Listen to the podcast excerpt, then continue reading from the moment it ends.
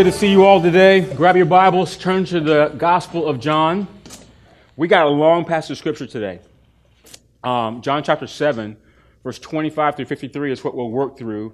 Um, just for the sake of time, we're only going to read a small portion of that. We're going to start in verse 25, go through verse 39, which is the meat of, uh, of my, my te- uh, the text that I'll deal with today. All right, verse 25. Some of the people of Jerusalem therefore said, is not this the man whom they seek to kill? And here he is, speaking openly, and they say nothing to him. Can it be that the authorities really know that this is the Christ? But we know where this man comes from, and when the Christ appears, no one will know where he comes from. So Jesus proclaimed, as he taught in the temple, You know me, and you know where I come from, but I have not come of my own accord. He who sent me is true and him you do not know. I, I know him, for I come after, come from him, my words, Lord help me. And he sent me. So they were seeking to arrest him, but no one laid a hand on him, because his hour had not yet come. Yet many of the people believed in him. They said, When the Christ appears, will he do more signs than this man has done? Verse 32. The Pharisees heard the crowd muttering these things about him. And the chief priests and Pharisees sent officers to arrest him. Jesus then said, I will be with you a little longer, and then I'm going to him who sent me. You will seek me, and you will not find me. Where I am, you cannot come. The Jews said to one another, Where does this man intend to go that we will not find him? Does he intend to go to the dispersion among the Greeks and teach the Greeks?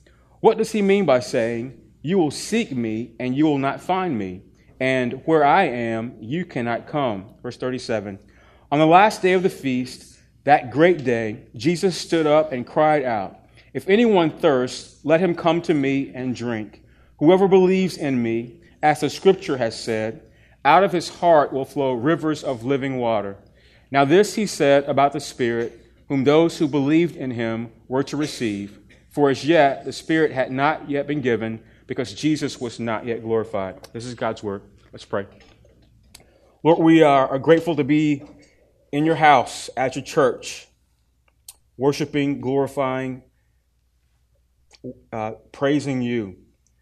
God, as we uh, as we gather, I pray that you would give us eyes to see in this passage of Scripture uh, Jesus high and lifted up. I pray that uh, His words this morning would pierce our hearts, that they would undo our intellect and uh, God, that ultimately by your gospel you change us. God, would you open our ears that we might hear exactly what you have for us individually today, but also corporately as your church. We pray that your gospel would not only, not only be preached, but it would be received and heard, and that it would change us. And we pray this in Jesus' name. And everyone said, Amen. Amen. All right, so if you're with us for the first time, uh, we have been in the Gospel of John for a few months. We're working through the entire gospel, and we, uh, we are today uh, going to finish out chapter 7. And when we come to, to John chapter 7, the focal point, as we read just now, is these words that Jesus says, promising us living waters. Jesus says that when we come to Him, when we thirst for Him, when we yearn for Him, when we put our trust in Him, we experience living water. And the language that we will unpack here is, is such that the living water, he, he gives us, he puts something deep inside us that's living water, but it doesn't just stay there. It actually comes out towards the world and upward to God. That's what Jesus is talking about really here in this passage. Um, this is an important picture, but it's, it's a metaphor. And so, metaphorically, it, think about just think about this. What happens when you when you don't have water. I mean, any of y'all ever gone without water longer than you should? Probably not because you wanted to, but maybe circumstance. A lot of y'all are military. You you know what it is to, to be in desperate environments and may not have the resources that you need. When you don't have water, you get thirsty, right? I mean, that's that's the the, the brink of it. Literally, if we don't have water, our bodies break down. And so, what Jesus is ultimately saying here is, I'm not just coming to quench your thirst, I, am coming to be your everything. Apart from me, you in your, in your being will break down. Um, I like to think of it in this, in this way. Literally, around the world, to include us in this room, there's billions of people who are thirsting for living water, both inside and outside of the church. The, the, the problem is, many of us don't even know it. Uh, the noted author and uh, theologian G.K. Chesterton uh, gives this very quoted quote. I mean, everybody said this at, at, some point. Every man who knocks on the door of a brothel is looking for God. And those don't sound like, like good words to say, uh, but there's, there's a significant meaning behind his words. What he's saying here is, is we're all looking for something to satisfy us. One man goes to a strip club, somebody tosses back a bottle and does some alcohol or takes some drugs. A woman might uh, expose herself to a, a series of romance novels. Perhaps many of us in here, uh, we're just trying to get our lives right our money, our marriage, our parenting. We're all looking for something that will quench our, our various thirsts, and we turn to all these things in our lives to satisfy that. Add to that, we all have desires for more, for more of stuff, for more beauty, for more meaning, for more significance, for all those things that makes life right in the way that we think life is supposed to be right. In essence, we're all looking for something that only as, as Chesterton would put it, God can give us. We're thirsting for something that we keep grabbing for stuff, and I mean, in all of our grabbing, it never, it never gives us exactly what we need. And so Chesterton is saying in this quote, outside of satisfaction in Jesus, we will never find the, the things that we thirst for. And so in this text, Jesus is offering us living water. Water, living water that halts all of our searching. He offers us supernatural life and a life that's only possible when you come, in, come into that life through the very presence of, of Jesus. Um, in a sense, all of John chapter 7 is a precursor to, to, to Jesus offering us that water. And uh, as Peter did so well last week, we have to understand the setting, and the setting really is, is at the very beginning of the book. It's the Feast of Booths. Uh, verse 2 says this John chapter 7, verse 2. Now, the Jew, uh, Jews' Feast of Booths was at hand. There's only a few words there, but there's a lot in, in that. Okay, and of course, you have to know a little bit of Old Testament history. What was the Old Testament Feast of Booths? Um, anybody ever been the Mardi Gras? All right, I've never been, but I've seen pictures. I've read articles. I mean, it is I love how God has put it in us to, to sing and dance and, and laugh and party. I mean, it's okay for us to be partying people. And so the Feast of Booths, at, at least like I like to think of it, it's like a sanctified Mardi Gras. It's, it's like a God ordained reason to party. That, that's really what it was. The Feast of Booths was one of three celebrations that every man and his family uh, within 20 miles of Jerusalem had to take a pilgrimage to Jerusalem to observe the, uh, the actual feast. And so, like the Mardi Gras, uh, Jerusalem would have been packed. I mean, there would have been people coming from all over the place. There would have been a festive atmosphere, and the Jews would have, they would have done just that. They would have been dancing and laughing and eating, and of course, they would have been undertaking some specific ritual that God had commanded them to do uh, to observe what he had done in their lives, in their history. This particular feast was to remind Israel that they had been redeemed from slavery in Egypt.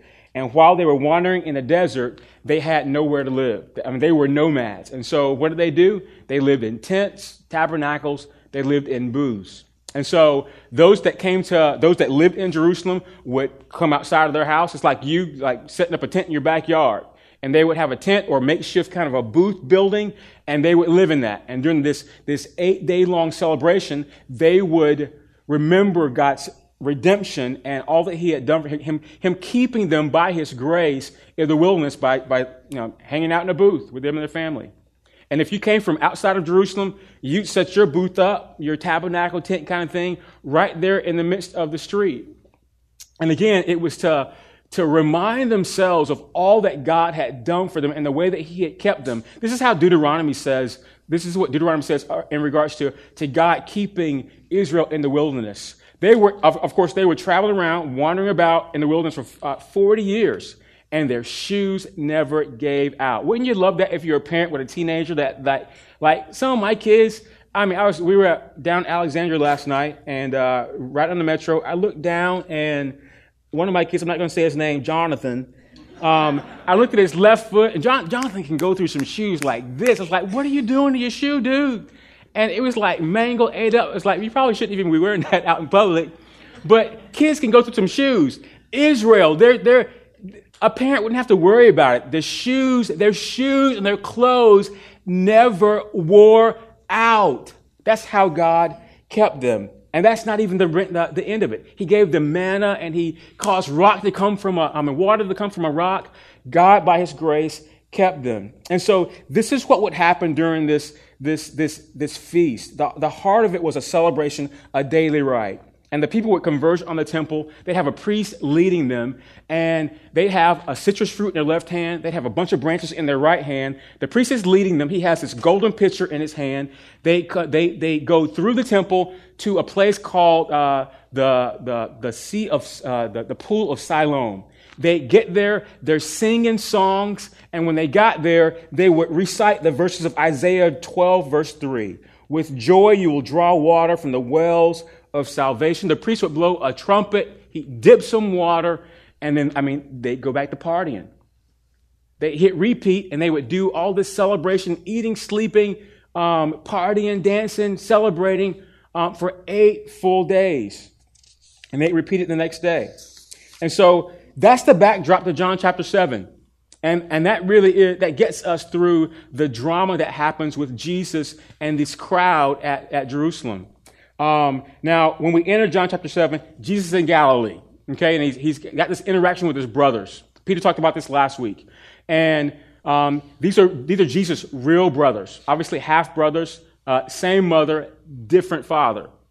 And they're saying to Jesus, ah, you know, if you want to be great, you should go to Jerusalem so that you can get the kingdom that you think you deserve. Um, now, his brothers, they don't believe in him. They don't believe in him as anything else than my big brother, Jesus. They don't see anything special in him. Yeah, they know about some miracles that he's done, but interestingly, he's just a, another man to them. And so when they tell him to go to Jerusalem, they're basically saying, hey, if you want to have a secular kingdom, you got to go and, and make it public and, and, and do all the things that you do so everybody can see you.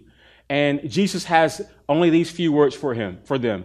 My time has not yet come. All right, I'm going to hold on to that phrase. I'm going to come back to it in a couple minutes. Halfway through uh, the feast, we see this in, in, John chapter 7, verse 14. Jesus decides to go.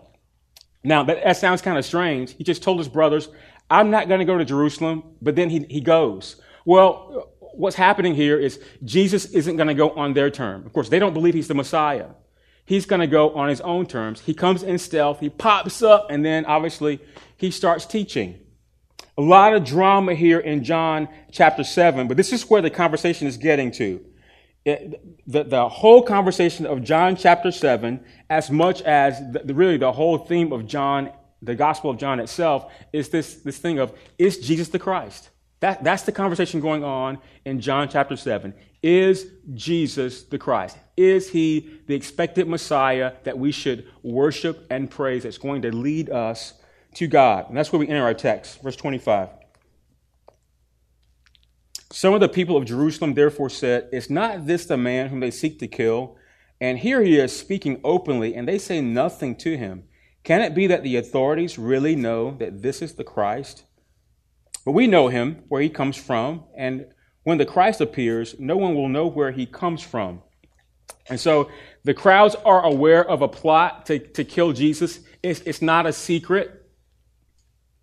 And so the question that they ask is if this is the God the religious leaders um, are trying to kill, why don't they just silence him? I mean, why don't they just like go arrest him, close his mouth, get him out of the public scene? They didn't understand that.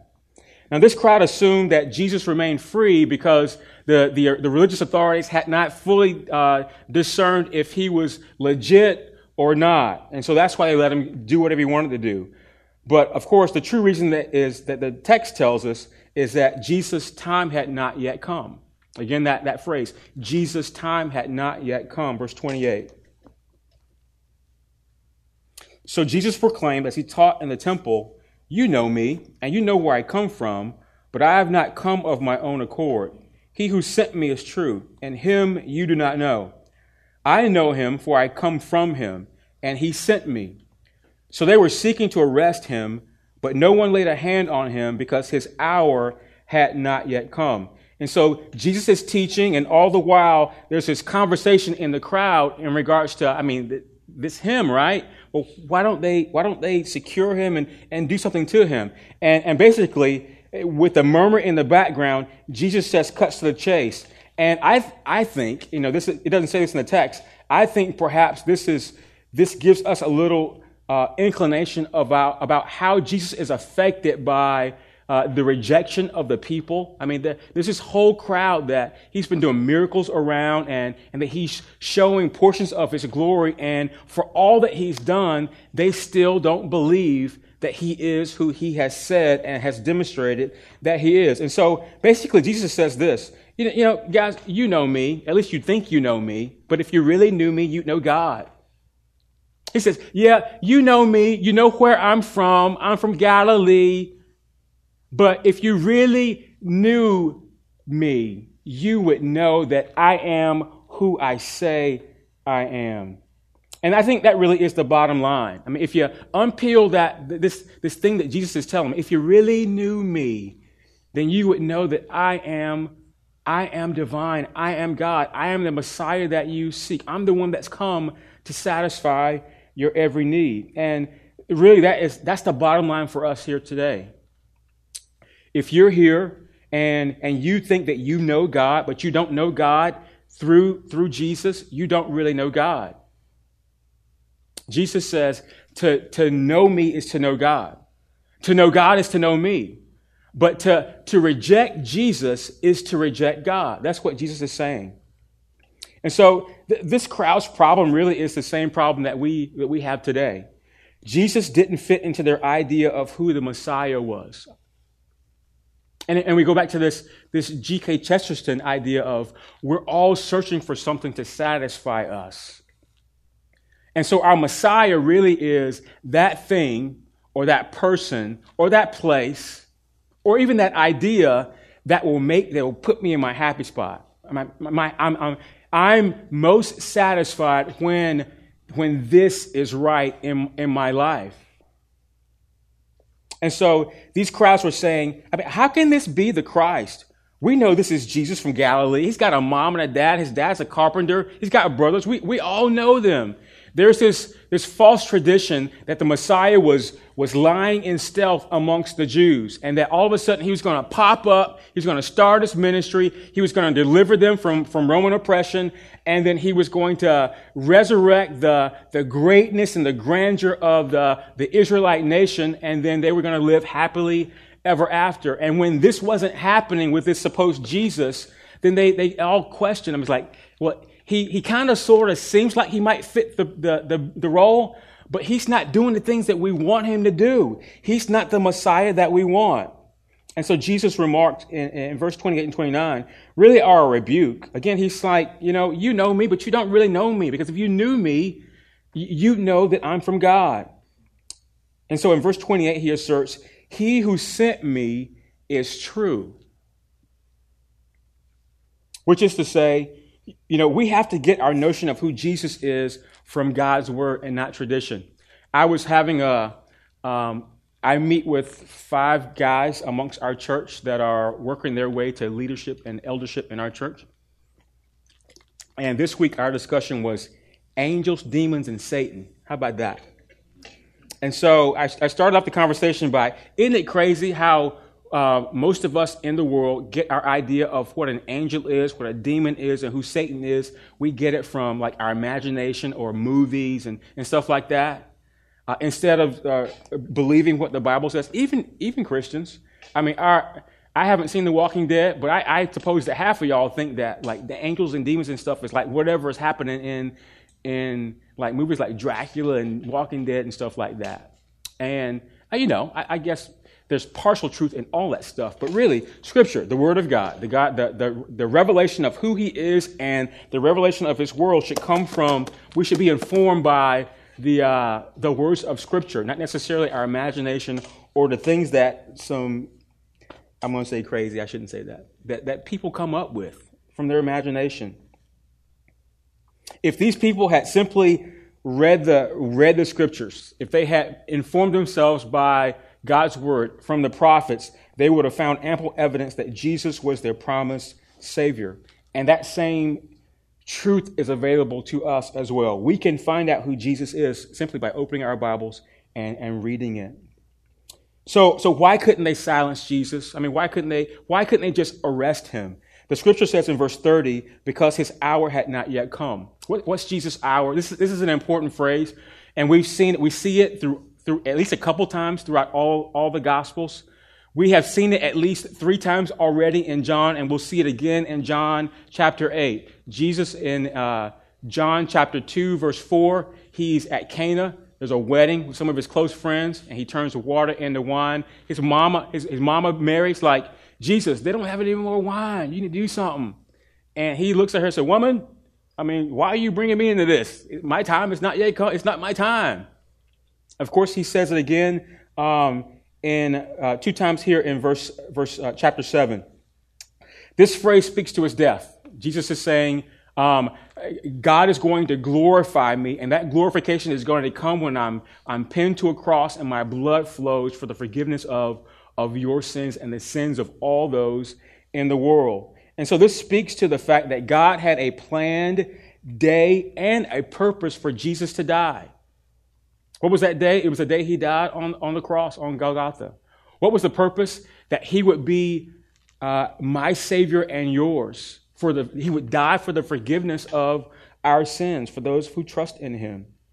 And God intended that so that everything that's written in the, in the Old Testament in terms of types and prophecies would be fulfilled in this man, Jesus.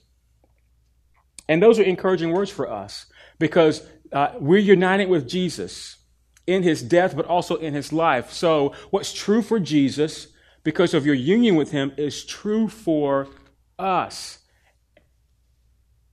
What does that mean? It means your, your life, the psalmist says, your life is in his hands. And so, you know, a lot of us, a lot of times we, I mean, we just fret about life, what's going to happen with us. And I would tell you, um, there was there was destiny in Jesus' life. And because you're in him, there's destiny in your life. And God is, or I mean, he's ordained every every day that you'll live. And he's ordained, just like, like he ordains your beginning, he's ordained your end. And there's no one that can thwart that for you, not even yourself. Verse 31. Yet many of, us, uh, many of the people believed in him. They said, When the Christ appears, will he do more signs than this man? This man has done. The Pharisees heard the crowd muttering these things about him, and the chief priests and the Pharisees sent officers to arrest him. Jesus then said, Hey, i will be with you a little longer, and then I'm going to him who sent me. You'll seek me, and you'll not find me. Where I am, you cannot come. The Jews said to one another, Where does this man intend to go that will not find him? Does he intend to go uh, to the dispersion amongst the Greeks and teach the Greeks? What does he mean by saying, You'll seek me and you'll not find me, and where I am, you cannot come? And so what's happening here, I mean, it seems like there's, there's this uh, uh, kind of an easy dialogue between Jesus and some of the people and, and the religious leaders. But what really is going on here is uh, a fierce confrontation. Uh, Jesus doesn't fit the, uh, the, the religious leaders' idea of a Messiah, and they keep coming back saying, I mean,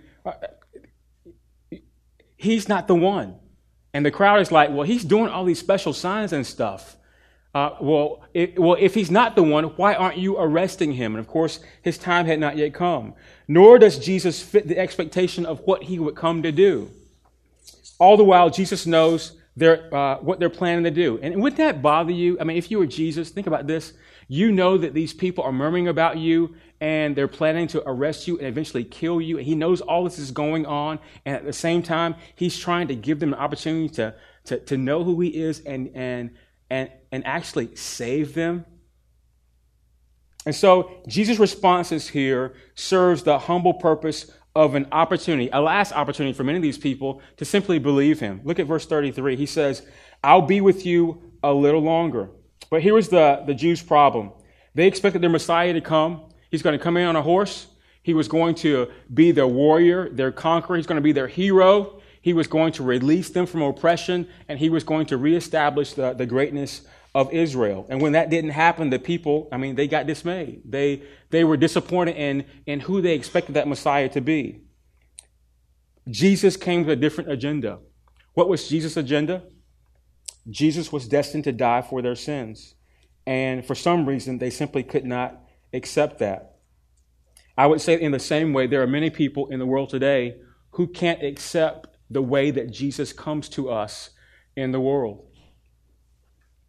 I think we are often led away from Jesus because of our false expectations. Some of us want a political Jesus. We want Jesus to fit whatever our political perspective is, whether it's the way left liberal or the way right conservative. We want Jesus to be, he wants him to love everybody and love their way of life because God is love, or we want them to be uh, strictly adherers of the rules. Stay in the bounds of the rules and don't get out of, outside of those. And when the Bible and Jesus by his words reject, uh, reject our platform, I mean, we, we get bothered by that. Many of us expect Jesus to satisfy our materialistic needs. Last week, Peter talked about the prosperity gospel. Uh, another way of, of talking about that is the health and wealth gospel, which says that is my faith is if I, if my faith is strong enough, uh, then I should I should have whatever I want. I should be able to become rich. If my faith is strong enough, I'll never get sick. And if I do get sick, and if I'm poor, living life as a, as a pauper, then that means I don't have enough faith. Some Christians expect Jesus to keep their lives from trouble, that nothing will happen in my marriage or my work or my kids, that life is always going to be hunky dory. But those people, I mean, obviously haven't read the words of Scripture. Because what does the Bible tell us? The, the, the truth is that we are not destined to live uh, this carefree, easy life. A few weeks from now, we'll come upon John chapter 16, verse 33, that says, In this world you'll have tribulation. Jesus doesn't leave us hanging there, though. He says, Here, Here's your hope. I've overcome the world. And if, if, you're, if you're in me, then uh, again, there's nothing that you can't endure with my help. And so all this, all this boils down to this. You got this, this great feast of, the, of booths going on. There's singing, there's dancing, there's, there's religious ritual, all uh, honoring God for what he's done. And they get to the final day, and in the midst of all this, Jesus stands up, and in a loud verse, he says these words in verses 37, 38, and 39. If anyone thirsts, let him come to me and drink. Whoever believes in me, as the scripture has said, out of his heart will flow rivers of living water. Now, this he said about the Spirit, whom those who believed in him were to receive, for as yet the Spirit had not yet been given, because Jesus was not yet glorified. And so, obviously, that's a really important passage of Scripture because of what it says to us. Um, Jesus is both explaining the necessity of something, but also promising something that you absolutely have to have as a Christian. Now, John, we've talked about a few things in John. First, we talked about John talking about seven signs. Okay, so John, um, he, uh, Jesus, uh, not John, Jesus. So Jesus uh, turns water into wine in John chapter 2. Then John chapter 4, he, uh, he heals a royal official's son. And then John chapter 5, he heals a paralytic who had been lame for 38 years. And then John chapter 6, he turns, uh, he feeds 5,000 people. Actually, he feeds 15 to 20,000 people with, with a little bit of bread and fish. And then he walks on water. Okay? And so we got what? We got three, two more? I, I wasn't counting. Help me out. There's two more to go. All right. And then I think a couple weeks ago, I, I, brought up the first I am statement. In John chapter 6, he says, I am the bread of life. You find your, your spiritual nourishment from apart from me. You can't even exist in, in true life. You're like dead men walking without me. I'm the bread of life. Um, and then we'll, we'll tease that out over the, the next uh, few weeks. There's no I am formula here in, in verse 37 and 38 but these words, uh, they are at least on the level of all the great things that Jesus has said about himself. I mean, it's, it's way up there with him declaring who he is and what he's come to do. And so, what, what we have here is in the backdrop of, of all this celebration, and, and in particular, a feast that commemorates God bringing the, the waters of salvation to his people, Jesus stands up and he, he says these words Hey, folks, I, here's your religious ritual, but I am actually not only the source, but I am the fulfillment of everything that you could absolutely need in terms of sustenance and, and, and, and, um, and spiritual life. It, it's in me it is me. I have come to be that for you. That's what he stands up and says. He says, I'm the true fountain of life. I'm the supplier of all spiritual necessities. I am the reliever of all your spiritual wants. There's three, three things that we should get out of this. The first is a condition.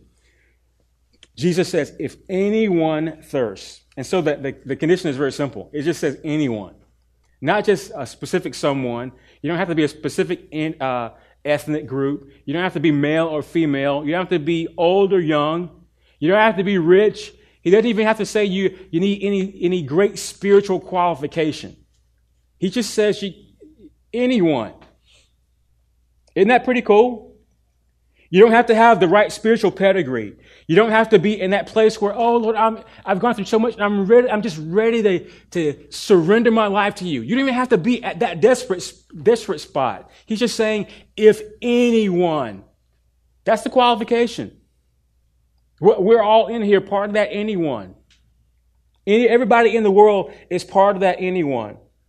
Actually, there is a qualification. He says you got to be thirsty. You gotta be, you gotta be a little thirsty. And so ask yourself, I mean, are you any, in, in need? You got any need in you at all that you can't fulfill of, in, in your own strength? Jesus is saying, hey, if anyone, if anyone thirsts, you can come to me. That's it. You know, a lot of times, this is the thing about us. We think our need disqualifies us. That's sin in you that says that. It's, it's, well, I, don't want to. I don't want to seem needy. I don't want to. I want to get my life right first, and then I'll come to Jesus. This text here says you, don't have to get your life right. In fact, just I mean, how does how does the song go? The hymn, "Come as you are." Your need is your need doesn't disqualify you; it qualifies you, and that's good news for all of us. And so the qualification is simply your need. Jesus says, "If you're needy, come to me and drink." It's that simple. The next thing is invitation. And it's just as simple. The condition, if you're thirsty, the invitation is let him come to me and drink. Thirst is the most powerful of all human sensations of need. We can go without food for a little bit. I mean, your stomach might growl. I mean, you feel those hunger pangs. But, I mean, going without water is rough and you feel it immediately. I've spent four and a half years of my life in a desert environment. Not, I mean, the army sent me. And I can remember some days, uh, you know, on a hill by with my, my team by ourselves, waiting on that next supply. And it's like, it needs to get here like right now. Like, like it's a little late. I'm gonna hold on. I'm gonna swallow my spit. Oh, I have no spit left. Come on now, give me some water. I don't know how those Bedouins did it. I don't know how they did it because there's no water in sight anywhere. Jesus here is speaking not just of physical thirst, though. He's speaking of a thirst of our soul. He's talking about those who are aware of their need to be cleansed and to be renewed in the Spirit. Those that know they need to find acceptance in God. And so I would ask you, I mean, do you, is there anything in you that thirsts like this?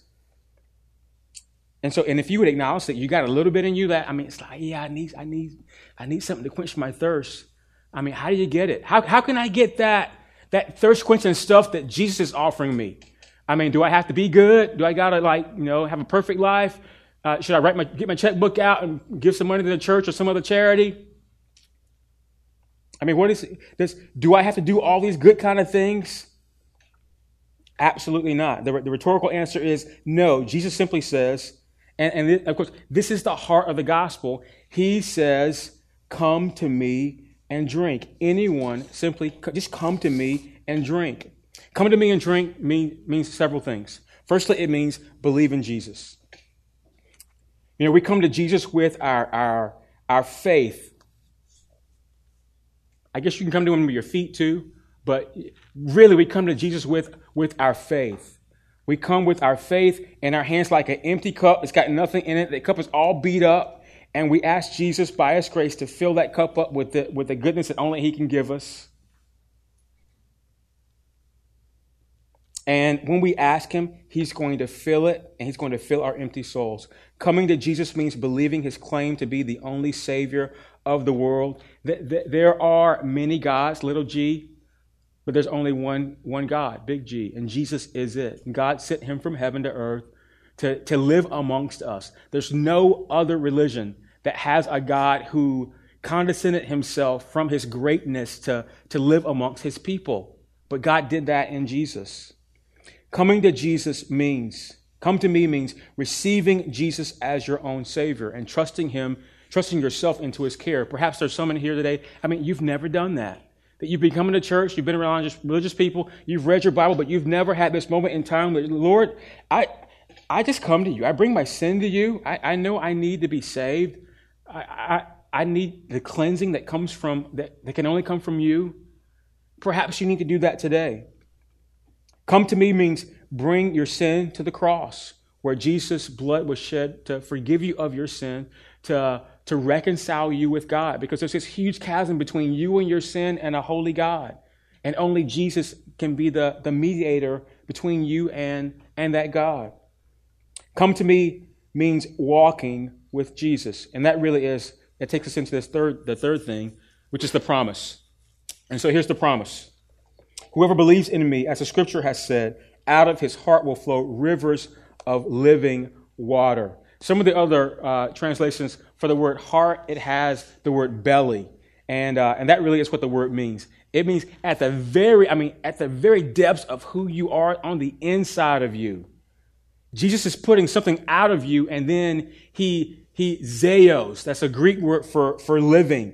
He gives you supernatural, a supernatural source of life that wouldn't just be for you so you feel good, but it, it, again, it flows outward to God and eventually out to the world. Jesus is, is filling you with himself so that you will uh, be connected to him, but ultimately that you would be this, this living stream of water, this ever flowing goodness, this blessing that go, that, that's, that's offered to the world. That's what he's giving you here. Now, John helps us out by telling us, I mean, he's talking about the Holy Spirit. This is what this, this whole chapter boils down to. Jesus is unfolding for us a theology of the Holy Spirit. Now, I, I know the Holy Spirit can be a, a missing link in some of your lives. Some of you, even the, the word Holy Spirit makes you nervous. You like close your Bibles, like close your ears, like he's going to talk about something I don't want to get into yet. Like, yeah. And we and we sometimes we're like that because of stuff we've seen on TV, experiences that we've had. I mean, just wacky stuff that happens in the church. You know, just stuff happens.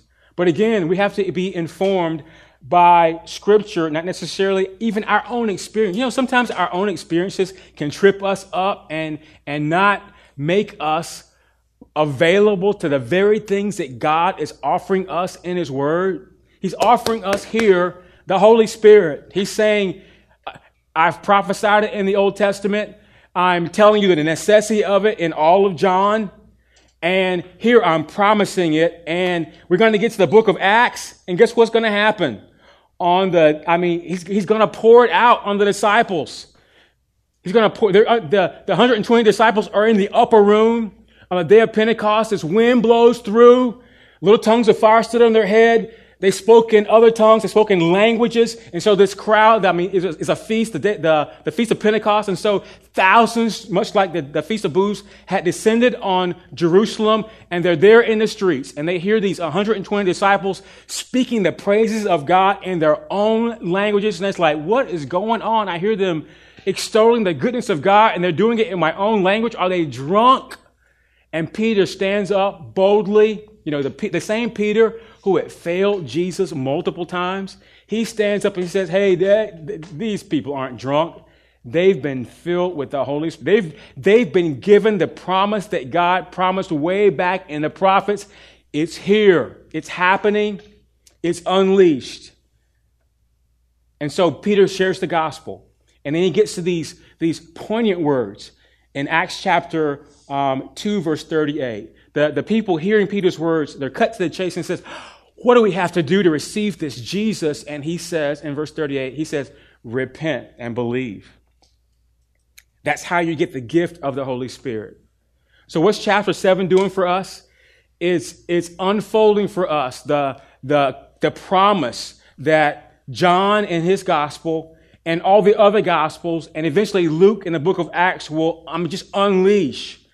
And it's the, he's telling us about the thing that we need to even be a Christian. You can't be a Christian without the gift of the Holy Spirit. How does Peter say you get the Holy Spirit? He says you repent. What's repentance? It's, it's turning my heart and my life to all those things, all those ways that I'm chasing, and I turn myself to Jesus, opening myself to the, uh, the, the, uh, the, the fulfillment of all that He gives me when He puts the Holy Spirit in me, causing uh, supernatural source of life to live out towards God and out toward the world. That's, that's all that's going on here.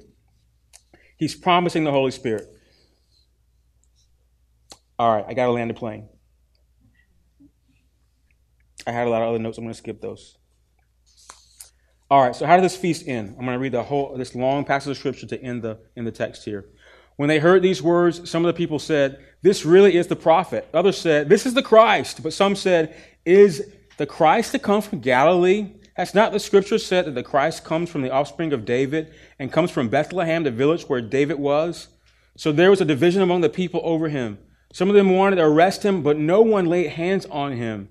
The officers then came to the chief priests and Pharisees, who said to them, Why did you not bring him? The officers answered, No one ever spoke to us like this man. The Pharisees answered them, um, Have you ever been, have you been deceived also? Have any of the authorities or the Pharisees believed in him? But this crowd that does not know the law is accursed. Nicodemus, who had gone to him before and who was one of them, said to them, Does our law judge a man first without giving him a hearing and learning what he does? They replied, Are you from Galilee too? Search the script, search, the, search and see that no prophet arises in Galilee. Verse 53. They went each to his own house. Verse 8 1. But Jesus went to the Mount of Olives. Um, the end of the text, after Jesus unfolds the, the promise of the Holy Spirit, basically ends in um, it's more consternation, more, more division. And the message for us as the text ends is, is Jesus divides the crowd. He divided, there's, there's these onlookers, this, this crowd that sees some divinity in Jesus and wants to follow him. There's uh, religious leaders that are telling the, the, the authorities to go and arrest Jesus. And then you have the authorities, uh, uh, like uh, the guards who, who follow the rules and go to arrest Jesus. But when they get there, his words are piercing and they see in him something they've never seen before and say, we're not touching him. He, he, like, he's special. Jesus divides the crowd. The very presence of Jesus divides the crowd. Jesus divides the crowd even today. You ever notice that? Say the word Jesus in the crowd when you go to lunch. See what happens. Jesus divides all of us by a gospel of love. And that really is what's going on way back in John 37. He says, If anyone thirsts, let him come and drink. This is the gospel in concentrated form. Jesus divides by taking the, the crowd's focus away from a, a simple religious ritual, the Feast of Booths, and he says, Hey, you can have your ritual, but I really am the fulfillment of it. And so come, worship me, notice me, listen to my words. I'm the fulfillment of all of your wants and needs in human form. I've come to put inside of you a very supernatural source of life that you can't get from anywhere else. Come, drink. Life with God is life with the Spirit. And I want us to be a church that is about the gospel and the grace of God. Grace is not transactional. What Jesus is eventually going to tell us about the Holy Spirit is that grace comes as a person. Grace comes as God's Spirit. It's life with God. And the way that God makes that real for us is by giving us the Holy Spirit. Jesus wants to give you the Holy Spirit. Let's pray. Father, thank you for your word. Thank you for its truth. May it penetrate our intellect, seep down into our hearts wrap around those dark places in our lives, expose them to light, and change us. Lord, we believe that you are the Christ, the Son of God. Help that to be our belief today. More importantly, as you say in the latter part of John, help us to know that you've come to offer us a source of living water. Water that we can't get from anywhere else on earth. It has to come from you and that water is your spirit. If there are those here today that have yet to taste of uh, your living waters, God, I pray that you would uh, awaken them, awaken them, regenerate them by your spirit, open their eyes and their hearts to receive you. Lord, make them aware of their sin. And help them to know that the way to true life is through you. We love you, Jesus. And it's in your name we pray. Amen.